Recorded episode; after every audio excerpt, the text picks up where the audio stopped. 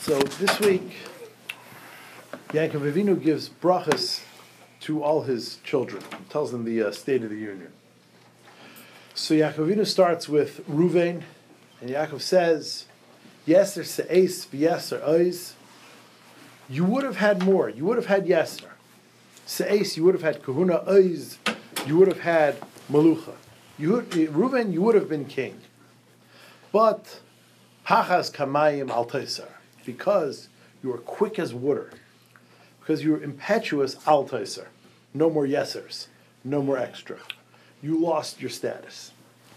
Reuven was nixed from being king because it was pachas kamayim, because he acted impetuously.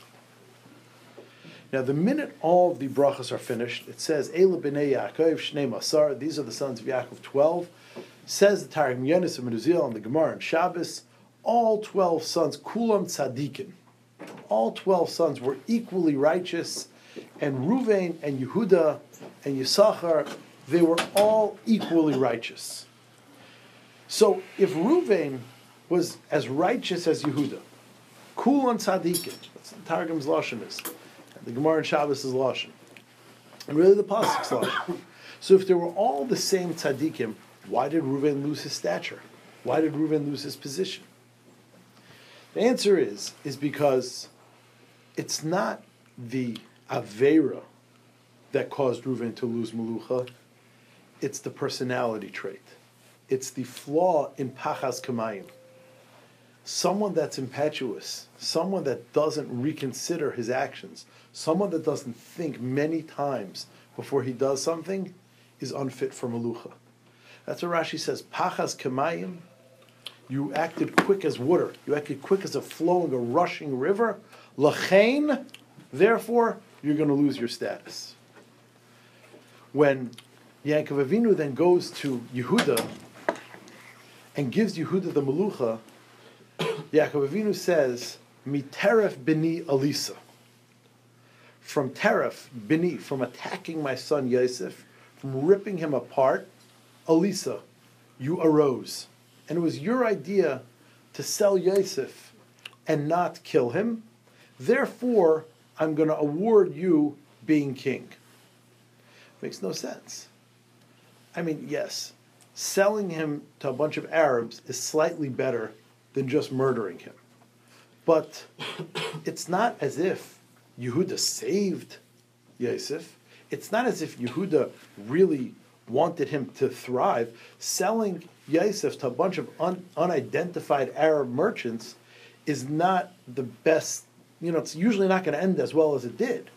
So why was Yehuda, just because he said, let's sell Yosef and not kill him, oh, you deserve to be king. I mean, it's better than killing him. Killing is like really rough. but selling him to Arabs, not that much better and that's why he deserved to be king. And then it says, V'chein b'harigas tamar. You saved Yosef, and you also didn't kill Tamar. That's why Yehuda became king? The answer is yes.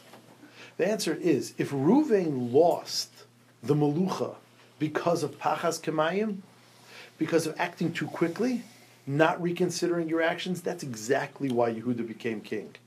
Because think about the circumstances the Shvatim had a bill of particulars against uh, against Yosef, and they acted they acted properly, and they said we need to kill him, and there was a lot of groupthink, and there was a lot of pressure, and they said this is the right thing to do, and there was momentum, and somewhere during that momentum, Yehuda said, you know what, maybe it's not the right thing to do.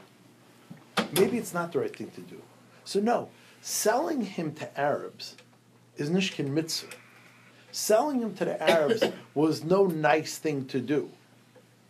But it showed the necessary trait for being a king the ability to reconsider, the ability not to just go along with groupthink, the ability not just to go along with such, you know, momentum.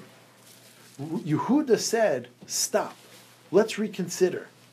And that's exactly why someone is fit to be a king. That's exactly why Reuven lost being king, and that's why it says Miteref b'ni Elisa from just reconsidering killing Yosef. Not that what you did was a mitzvah, but from reconsidering selling Yosef, the ability to reconsider makes one fit for leadership.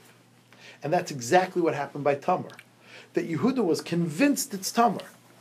And then when he saw evidence to the contrary, he had the ability to rethink. That's what it says. You stopped from selling Yosef and the maise of Tamar. What do they have in common? This is exactly what they have in common.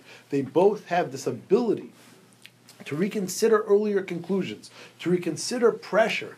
That is the main ingredient necessary for Malucha.